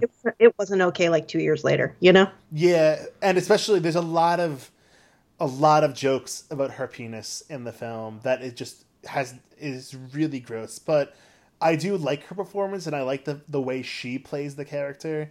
Um, honestly, I mean, she's going to jail now, but, like. No, she, this was her imperial phase. I mean, this was right, like. You know, this uh, fucking Desperate Housewives was the show. Yeah, and um, just, like, she has such a good history of showing up in tinier parts. She was in, um, I always forget which one it is. I think American Crime, because there was American Crime Story and American yeah, that's, Crime. That's... Yeah, American Crime was a very un- um, underrated miniseries, and she's really good in it. Um, I don't know. Felicity Huffman, when you get out of jail, please go back to movies. um, bring Aunt Becky with you. Um, so, the supporting roles. Um, George Clooney won Best Supporting Actor for Syriana, which I did not know. Until I w- like, if you had asked me what role George Clooney would have won an Oscar for, I would never say Syriana, a movie I forgot existed. But I did watch it for this podcast. Um I will. We don't. We don't know. I have to imagine a big chunk of his narrative was, "I won't win Best Director, so you could give me an Oscar here." Mm-hmm. But who knows? The other it nomin- was no. It, it was it was yeah. Um, the other nominees were Matt Dillon for Crash, Paul Giamatti for Cinderella Man, another movie where if you asked me what Paul Giamatti was nominated for, I would never say Cinderella Man. Yeah, what the fuck? But um, decent movie. um, he's he's fine in it. He's fine in it. It's just like. It's just like, I did not even remember he was in it, and he plays a major role. He did not get nominated for Sideways, and I'm just convinced it was like, we fucked up. But um, yeah. Jake Jake Gyllenhaal was also nominated for Brokeback Mountain, and William Hurt for A History of Violence. Who are you going to vote for? You know, man, I remember watching all these movies at the time, and it was so stark, and like, I, I probably would have wanted Jake at the time, and I was probably fine with Clooney, too, because... That Oscar felt like an encouragement about, like, you know, you're right. People did were like, oh, he won't win director. The reason people thought he wasn't going to when they didn't give him director was because they thought this was just the beginning of a, an imperial phase of career. We didn't of his career. We didn't realize it was going to be his fucking directorial peak, you know? Um, so, yeah, I don't know. I think I would actually I think I might actually give it to Dylan. Um, Interesting. Just because I of the. I think Jake is great, but I don't know. Jake has had a career in a way that Matt Dillon hasn't. And I, Dillon is really good in a very difficult role that doesn't work as a role, but as, as his, it's acted, he's very good in it, honestly. He is good. It just, it's, uh, what a terrible role to be given. It's um, bad, yeah. I mean, Clooney, Clooney's great. I mean, he gets his fingernails pulled out, doesn't he? Yeah, oh, yeah, I was like, did not expect that one. Um, it's brutal. Clooney's good in it, but, like, none of those performances stand out to me as um, anything special in Syriana, which is a movie that I very much just felt like whatever about by the end of it, because as I mentioned, I do not like those dramas about, like, let's have yeah. five different subplots about this one thing. No, totally. totally. But it's so tough for me. Jake Gyllenhaal is really, really good in Brokeback Mountain. I also really love A History of Violence, and I love that. Women... Oh man, I hate that movie. Really? Ooh, I well, love that. Well, because I read movie. the comic book beforehand, which mm. or graphic novel. Sorry. Um, uh oh, the nerds are going to come for us now. Yeah, excuse me. um, and it's very different. So when I went into that movie, I thought I was getting one thing, and then I was like, "Oh, this is not that." I I'm confused. Interesting. So yeah, and I just like. I I make fun of that movie a lot because there's that scene where Maria Bello walks out of her bathroom and she's got a robe on, but she doesn't tie the robe. So it's like, no woman would put on a robe without tying it. Why does she not tie the robe? Like, why is her bush hanging out through this whole fucking dram- dramatic scene? I just, like, the whole time I was like, this is a man thing. Like, a man, a man directed this because it's such a male gaze thing to have her, like, just fully bush out in in a scene that's very dramatic and where realistically for the character she would cover herself up because she's mad at her husband at that moment. It's just like it it it was such a bad directing and acting choice that it took me out of it. Both of those sexual scenes in that film are so poorly done. Like there, there's the the other one is when she's in her cheerleader outfit and they like sixty-nine and I was like, what is oh, this? Oh god, I forgot about that, but you're right. Oh, it's so bad. Like, those scenes are really terrible. I like the movie otherwise. I've always meant to read the graphic novel because I've heard it's excellent, but I have not gotten around to it. But I do love William Hurt in that film. He, I love the way he is, like, in it for probably less than ten minutes and makes this big impression over the movie. I also like He's Ed the Harris. Best thing in it, for sure. I agree yeah. with that. I also like Ed Harris a lot in it, um, who was not nominated, which is kind of surprising. But... Um, I'll go with Jake, though. It's a really good performance. And it is shocking to me that it's still his only Oscar-nominated performance. That is... I constantly forget he was not nominated for Nightcrawler. Yeah, you know, actually, you, you make a good point, because the thing I don't like about Jake now is that he is trying so hard to get an Oscar oh, that, yeah. like, he just... It's making me just um, like it's hard to watch his work because the desperation is so prevalent. So like if he had won, if if this were like a Reese Witherspoon moment for him where he could just like relax and do interesting work rather than be like, oh, I need a fucking Oscar. Like maybe we'd have a different Jake Gyllenhaal, you know? And I want that Jake Gyllenhaal. I want Bubble Boy Jake Gyllenhaal back. I am just. We'll we'll talk about Jake in a little bit. I have a lot to say about Jake when we yeah. get to movies we would have nominated. Um. Supporting actress Rachel Weisz, gay icon, won for The Constant Gardener, um, and also nominated was another gay icon, Amy Adams. Um, her for, first, her first for Junebug, a movie that I watched on a plane a few months ago and really mm. liked. Um, Catherine Keener for Capote, which is kind of crazy because I love Catherine Keener and I'll never begrudge her nomination, but that is not a very juicy role in that film. But she's good in it. Um, yeah. yeah, it's interesting. That's the second time we've been like, really, Catherine Keener? But we both love her. It's like, I feel bad to say it, but it, it just keeps happening. they, just, they just ignore her good roles. But yeah. um, Frances McDormand for North Country and Michelle Williams for Brokeback Mountain. Who are you voting for? Oh, man. It's so tough because, like, on some level, like at the time, I love Rachel Weisz because of The Mummy. I am eternally grateful to Rachel Weisz for everything she's ever done. Um, but she did disappear for a while. And, like, I don't know if she would have done that if she wouldn't have had that Oscar. And I would have liked to keep her around more. That said, Michelle Williams gives the performance of a career. There's, like, no one knew she had that in her. All we knew about her before that was Dawson's Creek. She absolutely should have won that Oscar. And it's stupid that she doesn't already have one. Yeah, she's absolutely my winner. She's amazing in, in this movie.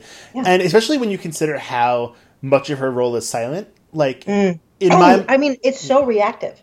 It's yeah. so reactive. In my mind, it was this movie with, like, all these really great Oscar clips, and they kind of are, but in terms of, like, scenes with dialogue, she really only has one. And then... so much of it is just these reactions, and it, it's it's incredible. Um, she I, blows it out of the fucking park when...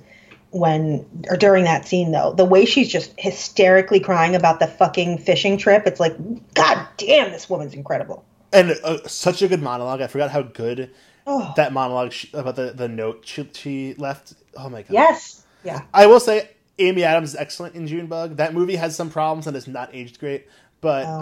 um, I haven't seen it. It's one of my great, like, I remember hearing about it then and hearing how good Amy Adams one is, was, and I just never got a chance to see it, and I still haven't. It's like one of, it's the great, you know, missing part of Amy Adams' career that I haven't seen. She is really great in it. For those who don't know, it's a, it's a little film about um, like a rich woman from the city, um, played by Embeth Davids, I think. Um, and yes, Embeth Davids, um, who travels with her new husband to meet his family in like rural America. Amy Adams is, is his sister-in-law. It's a movie that I think in a post twenty sixteen world will never have the same meaning. Like mm-hmm. in the back of my head the whole time I was like, you could not have this movie that, right now and not address politics. But um, it's an interesting movie, and Amy Adams is really funny in it and very sweet.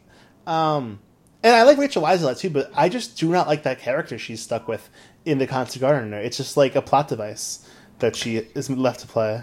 Yeah, I mean, it does feel like, you know, sometimes there's those Oscars that are like vote of confidence Oscars, and she'd done some pretty good work up till then, so like that's definitely it. And like Frances had won one not that long ago, and and Michelle and Amy were untested, so like I understand why it was Rachel Weisz in that group, mm-hmm. but I do wish it had been Michelle Williams, because she has just done such phenomenal work. I literally was talking about her um, with someone the other day because they had they've been watching Fosse Verdon, but I haven't had time, and I it's the saddest thing about my life right now. But like, I remember saying to her, like, listen, I love Mia Marilyn, and she does not feel like Marilyn at all in that in that My Week with Marilyn movie, mm-hmm. but she somehow captures the star power of Marilyn Monroe, which is the yes. thing that nobody else can capture. Um, and like, that's impressive to be able to do that, like convey the way the camera loves her, and like not even ever have been considered as like as a great beauty in the on the level of Marilyn. Like, that woman is fucking talented, and like we're we're all sleeping on it. She's wonderful. She, I, I just wish she was given better roles, basically. Like, she has to, like, really go to indie films that are ignored, unfortunately, to get yeah. these great parts. And then, you know, I am not a fan of her performance at all in, um, what is the movie called? Fuck. Um, Manchester by the Sea. Um, oh. Like, that is just, uh, that one left a bad taste in, in my mouth. And I remember thinking the whole season, I was like, don't win for this movie. But, um, no, otherwise... Did you see her in I Am Pretty? Or I Feel Pretty?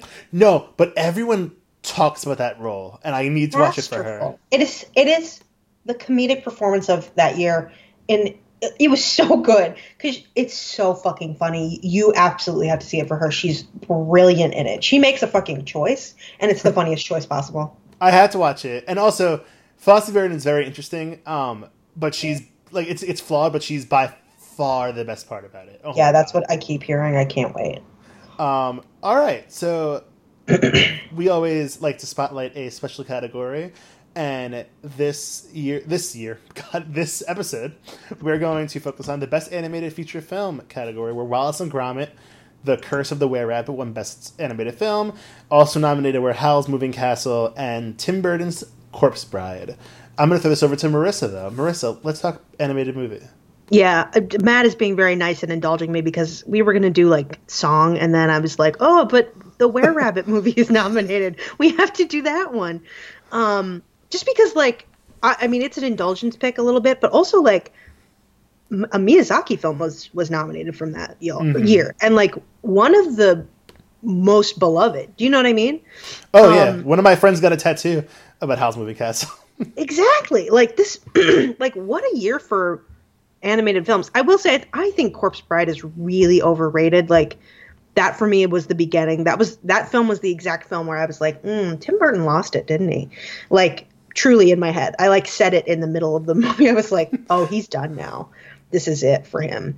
Um, I, I also say that, though, because um, Charlie and the Chocolate Factory came out that year, and it was like one of the worst things I've ever seen. Um, but yeah, I don't know. I just think it's like a fascinating, a fascinating. category, like of of like, oh, I didn't realize all these things came out at the same time. Do you know what I mean? Like, sometimes you just like look at a category and be like, oh yeah, that's like where we are in history. Like, Revenge of the Sith comes out in this same year, which is insane to think of, even though of course it did. Like, what, I, don't, I don't know how I missed that. You know what I'm saying? It's um, such an interesting year for popular films because, yes. like, you know, none of these films nominated in Best Animated Feature Film really lit the box office on fire. Like, none of them oh. were flops necessarily, but, like, none of them were these blockbuster hits that, like, where now Best Animated Film was always these movies that made a shitload of money. And right. It's all this, like, Pixar shit.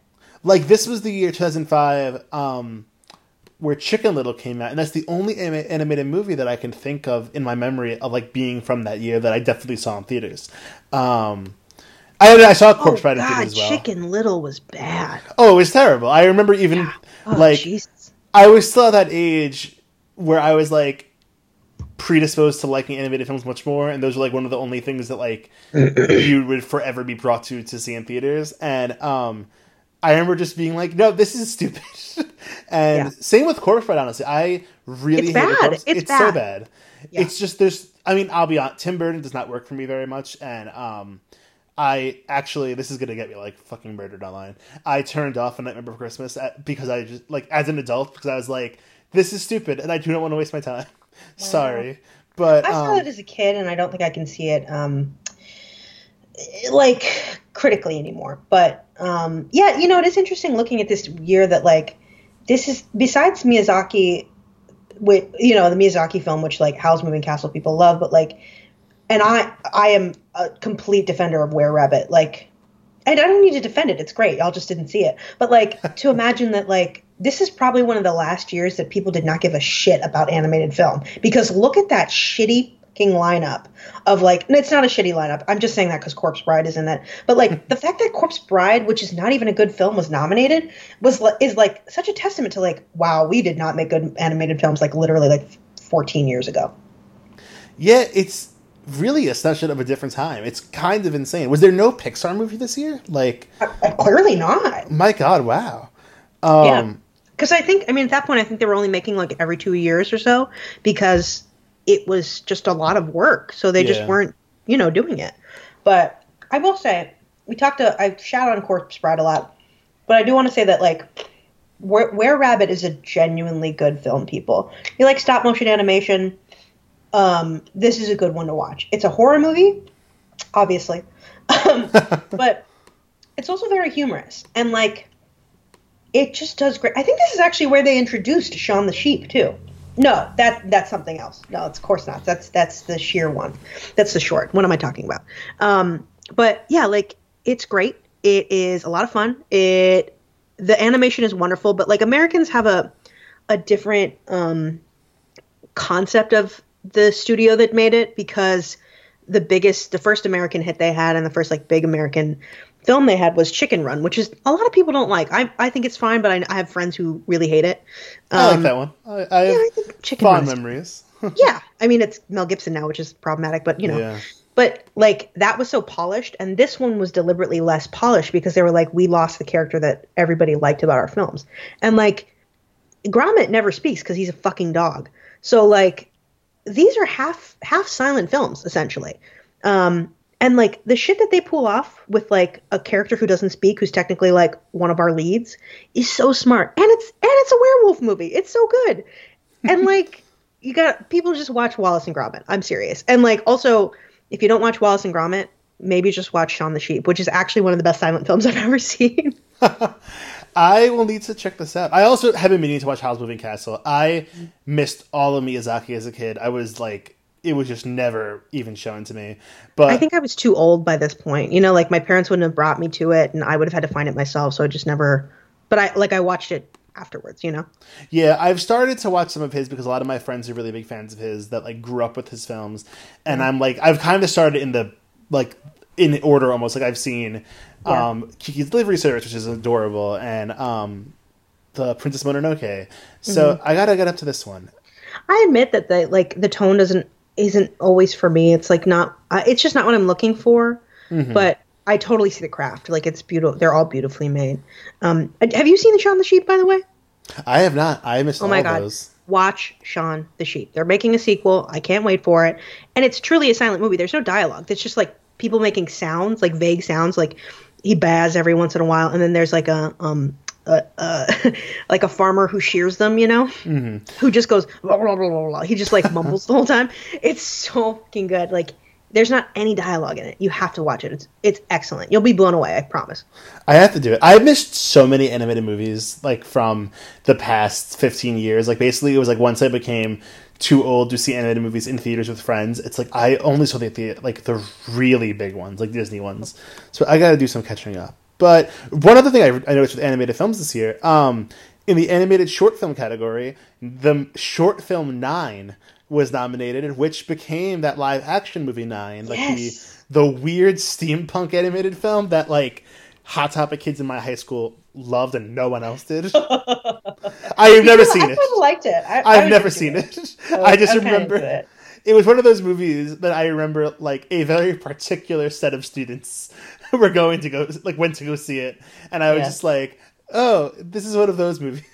It's pretty good. You should catch it, actually. I'll catch I'll catch it one day. Um, Shane Acker, whatever happened to him? Um, that's the director, for people who don't know these things. Um, so now we will highlight the films from two thousand five that we think should have been given a better, um, dealt a better hands at the Academy Awards. You can start, Marissa. What films do you want to give some a special shout out to? Well, I am actually, t- I'm taking the definition of this whole segment a little broader at first, because I have some films that I want to mention. But first, I I really, I I want to apologize for Anne Hathaway for not understanding how good she was in Brokeback at the time. Oh my God, um, yes, I, I was going to do the same thing. Because here's the thing, we we just weren't thinking of her correctly, and there's obviously a lot of internal internalized misogyny involved in that, but we've all realized that now, and she is phenomenal in that. Her phone call with... with Heath Ledger, where she's trying not to cry, is so good. That scene is one of the best acted moments like I've ever seen. I like I love Anne Hathaway. I think that the hate she received in like the post like post Lamiz world is so fucking terrible. It's internalized misogyny. I'm not kidding, man. Oh no, completely. And it's like, I'm happy that there seems to be sort of a, re- a reevaluation going on in, like, cer- cer- certain corners of the internet. Like, she's yeah. getting some more respect back, but, like, God, she, she was always great. Like, we do not respect her enough as an actress. She's literally never been bad. Like, I made fun of that, that, that we talked about it once, that movie where she tries to go real edgy and shit and someone gets raped right in front of her. But, like, that movie's just bad. She's fine in it. No, yeah, she's, like, I mean, what's it called? That, um... the weird movie, Serenity, from this year. Mm. Like, terrible movie. She's trying her hardest and is trying her best to save it.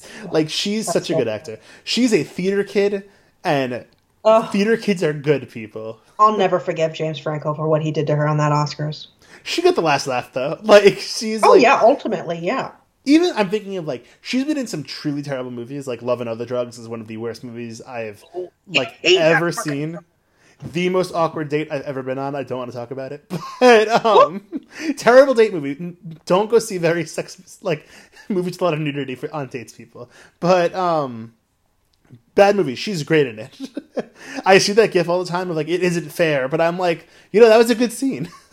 That's her one good moment, yeah. Yeah. But, um, did I God. mention the other movies, or do you want to? No, go for add? it. Okay. Um, so, one of them we already kind of talked about, which was Pride and Prejudice, which, like, gets better it every time I see it. It is so good. It's so well made. Everyone is good. Is it good in it? Rosamund Pike is in it. It gives her. It it it gave her to us. So like we should respect it more. Um, and Carey Mulligan. It is. Yes, exactly. And it's so well made. And every actor is good in it. And every minute is iconic. Even that stupid long shot of him walking down that field is so and campy and stupid, and I still wish it were shorter. but, but you know what? I've turned around on it and accepted that stupid bullshit. Um, and the last one is one that is not mentioned. We haven't mentioned yet, but is nominated for some things, and it's it might be a surprise, and I understand the implications and the problematicness of it, but it's Match Point, um, the Woody Allen film with uh, John Rhys-Meyers and Scarlett Johansson and Emily Mortimer, right? Yeah, yeah, shit, yeah. Wow. Uh, yeah, I, I saw that movie, I'm not kidding you, hundreds of times.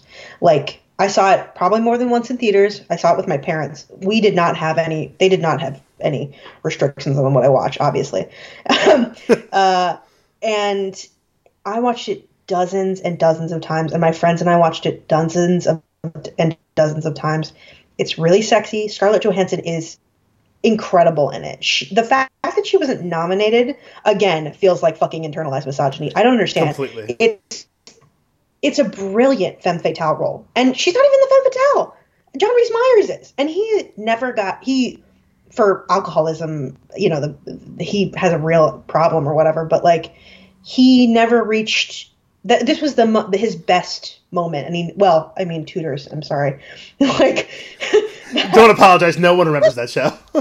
Well, trust me, I do. I have the first two seasons on D V D because boy, does he get naked a lot in it. Um, but yeah, like he's so good in it. And the movie is so good. And it's, I think, one of uh, probably Woody Allen's best directorial effort because it's the one of the few films of his that has a st- sense of style. Mm-hmm. Um, and it re- it researched his career for a while, which now is bad. But like at the time I was fine with because I didn't know any better. Um, although I did see him and Sun Yi in Wild once in Italy, of all things. Really? Um, yeah. My family and I were on vacation. They were on the same Vaporetto. Um, but like he, it, it feels like a movie that he didn't write or direct, even though he did write and direct it. Yeah.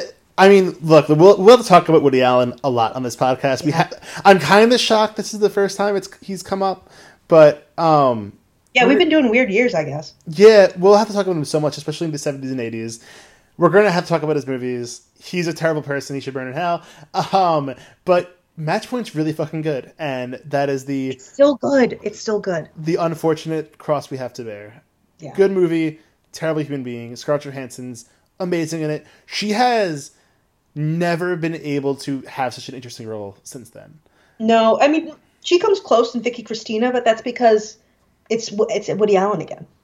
That we can talk. Actually, we probably won't ever be able to talk about ScarJo quite a like quite like this again. But like, um, what like like people just do not know how to use her and give her oh. the worst parts. She's really good at Matchpoint. Yeah, she's she's brilliant in it, and then like. It's unfortunate that some leering piece of shit, you know, asshole, like, is the only one who could figure her out. And nobody else quite has. Like, not even Marvel. This woman is literally, like, the most bankable star in the world because of those Marvel films. And not even they have figured out quite how to use her yet. They're going to in, in you know, the Black Widow spinoff whenever it eventually happens. But, like, it shouldn't have taken this long. I've also been reading a lot on... forums for the upcoming Oscar season, and she's in Jojo Rabbit, the film that Taika Waititi is doing, which is getting a lot of early buzz.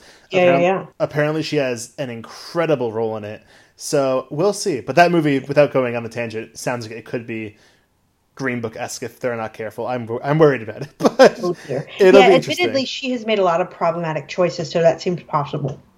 But, you know, she's she's really good in this. Mm-hmm. Never been as good again. Um, cool. Do you have any, any other movies you want to highlight? Or no, that that's it. That's it. So I have a handful. Um, if we're going to talk about formative Matt Taylor film experiences from two thousand five, I think Jarhead made me like men. Oh yeah. um, I Jar- agreed. His ass gave the performance of the year. It did. Jarhead is a really. Interesting film that made me think things in two thousand five that I was like, huh, like. Is what's... it the Santa hat? Was that was that what did it for you? Of course, it was the Santa hat. Oh my God, God bless that Santa hat. Even looking at the poster on Letterboxd right now of like just J- Jake Gyllenhaal's bareback, I'm like, mm, that movie. um, but in all seriousness, it's a really great movie. Um, Sam yeah. Sam Mendes, I was this no, it was not his follow up to. American Beauty was his third film, and um, that man can direct a good fucking movie. And it was weirdly ignored. I guess people just like, you know, we were talking so much about like the post nine eleven mood in America, and I guess people really were not interested in exploring um, modern warfare, but were interested, like semi, this is the nineties, but like... Yeah, they no, nobody wanted to touch the, the, the wire directly, do you know? Yeah. But great movie that I think in some corners, especially the gay community, no, like not even as a joke, like it's been reevaluated and it's considered really good. one hundred percent. But, but Great movie, great butt. Um, we already talked about History of Violence, so I won't dwell on that one. Um, but I do like that one quite a bit. And then one movie that was like never even remotely close to Oscar conversation, so I don't want to like make it sound like it was snubbed or anything like that, because as we've talked about many times, you have to play the game. But one of my favorite movies of all time was released this year, and that is The, the Descent. Um, Neil Marshall's... Oh, man. Neil, yeah, yeah. um, Neil Marshall's cave set horror movie that... Um, Where, about a group of women who go cave diving and... Not a metaphor. Well, it is actually. Never mind. It is. No, yeah, it is some interesting stuff going on that I definitely did not realize as a kid. And then yeah. was like, damn, this movie's like deep. But um, no, it is one of my favorite movies in like a world where these... like it might have been different, like received differently today. But in a world like that was a little more fair to genre films, like... we would actually talk about him for a Best Director nomination because I think there's he does some really fascinating things um, with just how he puts you in this like cave. Like there's those shots of them crawling through the tunnels that are so claustrophobic oh. and so tense. And then he also has them on cliff sides that are just like you feel the height. And I really love this movie. Um, one of my favorite things about like my friend group is that a lot of them don't really follow movies, so I can like. bring them to um bring just bring them movies and be like, hey, let's watch this. And one of my favorite things I ever did was tell people that it was just a movie about girls who go cave diving, and like it's stuck down there. And then when it becomes a monster movie halfway through, the it, the screams in my basement were were wonderful. It was such a good film going experience. That's uh, wonderful. Um, really fast though, it's actually fun looking at Letterboxd's like two thousand five list. Some really famous movies I just think we should like name check came out this year. I mean, like. Yeah. Batman Begins came out this year, and neither of us have talked about it, and I feel like... Because it's, a... it's not a good Batman movie, and I'm not going to apologize for that. I think The Dark Knight is great, but I think Batman Begins is shit. As a young Batman lover, I remember seeing that movie and being like, God, this is a piece of trash. I remember seeing it in theaters, um, and I have definitely seen it since then, but I truly remember so little of Batman Begins, which is interesting, because I have seen The Dark Knight like most Americans, maybe like thirty times. Thousands of... Yeah, because yeah. It's not good. It just isn't, guys. I don't know what to tell you. I'm not going to defend it. um, yeah. Harry Potter Goblet of Fire came out this year, which is a pretty... Um, I like that one. I know... I, I feel like people don't like that one, but I thought it was fine. I don't know. I love that one. Oh, The Soup did a thing about it, too. About it. Well, I mean, now it would be really problematic, but they, they like... They made it... They made a cut of the trailers that made it seem as if um, Harry and Ron were sleeping together. And it was like, I just remember Joel McHale being like, reading reading the title and being like, Harry Potter and the Goblet of Fire. Like, just as sort of like as sexual as possible. I think I kind of remember that, actually. like it, It's some of the best editing I've ever seen. I'm sure it reads very not good now, but it was so funny at the time. And then some movies were released this year that are hated, and I think they deserve some spotlight too. I mean, like, oh, and also just in terms of good movies, chronic or movies that are remembered fondly. Chronicles of Narnia came out this year, and I remember that movie being the biggest thing in my Catholic school because it's about Jesus. In case you didn't pick up on the very subtle metaphor in the Chronicles of Narnia, The Lion, the Witch, and the Wardrobe. But um, some hated movies from this year. Um, Rent. Is yeah, Rent, Rent, Rent my one of, I think one of the most like soul crushing experiences of my young life were like, yeah. because I wasn't able to see Rent in theaters for whatever reason, which is shocking because of how much my parents liked it, but um, we just missed it in theaters for whatever reason. And then I remember literally counting the days until I could buy the D V D, and mm-hmm. I bought the D V D the night it was released from Best Buy.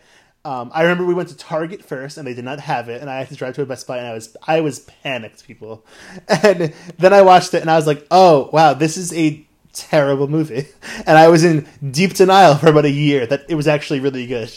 But yeah, um, I don't, you know, it was my, because I was a California girl, what do I know? That was my first time watching Rent, um, that movie, and I loved it because I was like, wow, this music is great. Some things don't work. I don't understand why they cut the best song out of the actual film. That's weird. Um, you know, uh, but like, I, yeah, I still have an affection for it, even though it largely does not work. Rosario Dawson's excellent in it. And she's so good. That's... Well, the Tango Maureen number is brilliant in it, frankly. It's well done, but I just like, Yeah, no, I, I get you. It's, it's, I don't know. I am a Friends purist. Um, and then it, one last film that I just feel like we need to talk about. One that I remember the pop culture conversation around so much. House of Wax with Paris Hilton. Oh, yeah. See Paris die. A movie I fully loved and I still love. It is one of my favorite trash trashterpieces. Mm-hmm. Oh, my God. It, like, it's gorgeous looking, people. It is like the sets and like the beautiful tw- young twenty-somethings being hunted down by these really aesthetic killers. Like the... the alt-rock soundtrack that I still remember the needle drop of Hel- Helena or Helena um, by Michael Pena to the end of it. Oh my God. It's an That's, iconic film.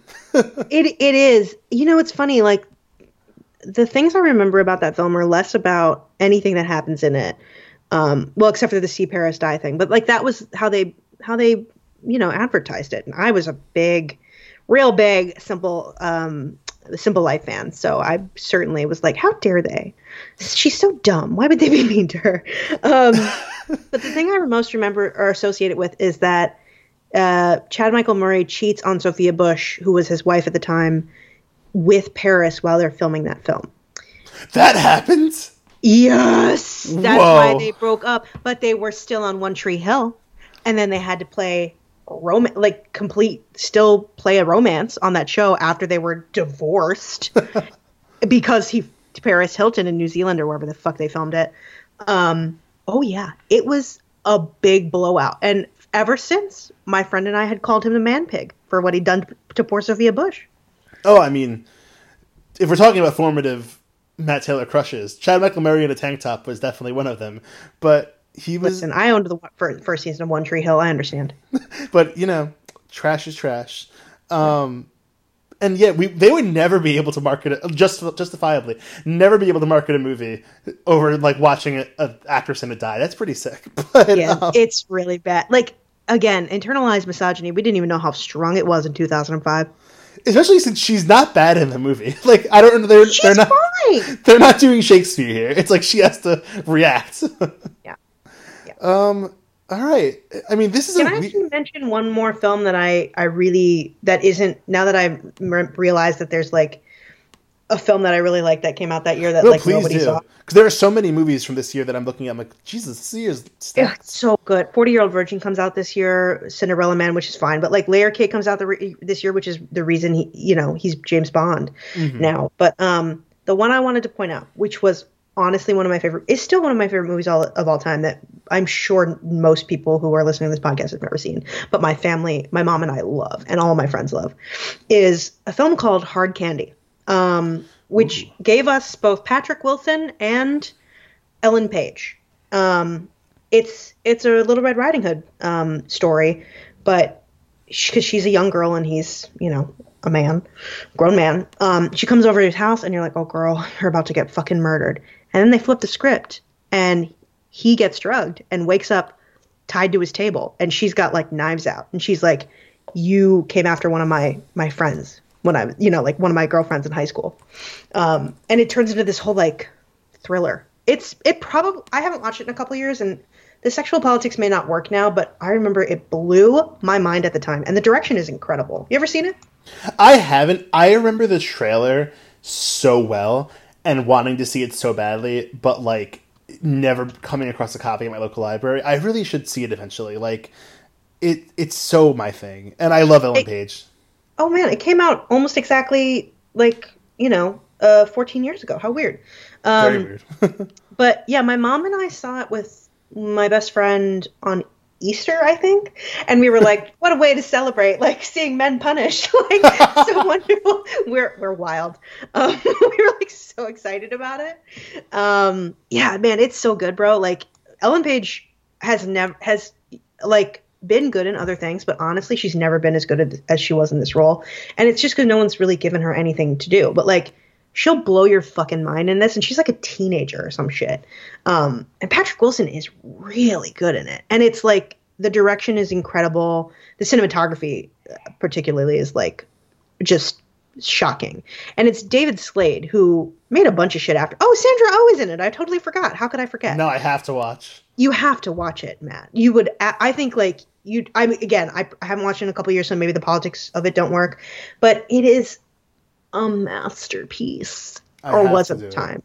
And it's like, this is the reason he got fucking Eclipse, apparently. I think, like, someone actually said that Eclipse.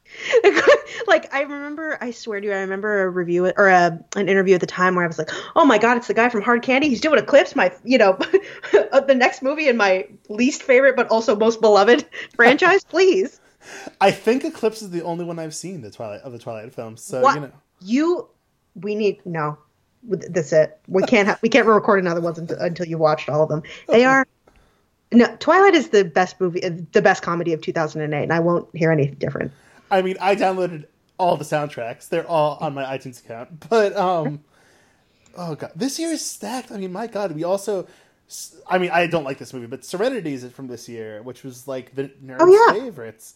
Um, and, I mean, it's fine. I don't dislike it. Brangelina was born in Mister and Missus Smith this year. A movie, a movie I love. A movie that I loved at the time, but I saw on cable a few months, a few weeks ago. Or I'm sure ago. It's aged horribly. They had no chemistry, weirdly enough, it is, like, for a couple that were, like, iconic. Um, yeah. Two more movies really, really fast that, or, like, three, actually, fuck, that, like, came out within weeks of each other, but that meant a lot to me in middle school. Um, one is Sky High, the Disney movie with superheroes that... Oh, my God. I fully loved in middle school so I've seen much. That because um, my roommate in college, my, well, like, post-college was obsessed with Mary Elizabeth Winstead, and she's in that. She's really good in it. Michael, in it. Michael Angarano was a, another formative crush. Um, I wanted him to be my big brother, but whatever. Um, I, we can unpack that later. Totally.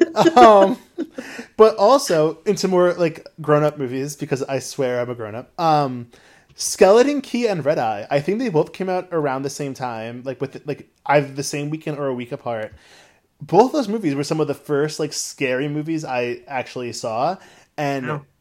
like Skeleton Key, I don't know how it's aged. I haven't seen it in a while. It's probably pretty problematic, but um, that's the film with Kate Hudson as like a hospice nurse who like it gets... doesn't age well. I remember I watched. Yeah, it doesn't. Yeah, I'm sure it doesn't. But I loved it, it so much. Time, and then. Red Eye has aged well, I'm pretty sure. Like, it's... That's Rachel McAdams and Cillian Murphy on an airplane together. Wes Craven directed it. Um, incredibly suspenseful for middle school Met. I love that movie. I love Rachel McAdams in all things.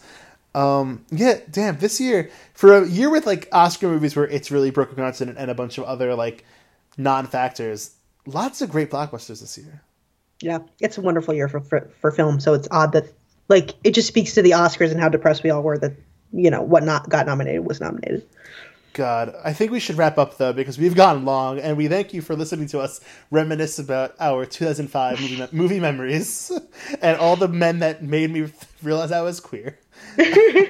That's, of course, the purpose of this podcast. But um, next week, we are going to be discussing, I don't know if the document, is it nineteen forty-four? Yeah, it's nineteen forty-four, uh, go, going my way won that year. We're going to have a guest this time. Um, we were supposed to have a guest this time in case anybody is tracking that, um, but uh, scheduling conflicts occurred. So it was just the two of us. But um, yeah, next time it's two thousand, or nineteen ninety-four or na- nineteen forty-four. And going my way is rough, if I remember correctly. We'll talk about it. We'll yeah, about but it. A lot of other good movies. Um Let's sign off. Marissa, where can people find more of your work online? Um, on the site, uh, please read all of my Tribeca reviews and at Marissa Carpico on every social media thing. And you can find me at on Twitter at Matt and Matthew one and on Letterboxd at Matt T. Thanks for listening, everybody.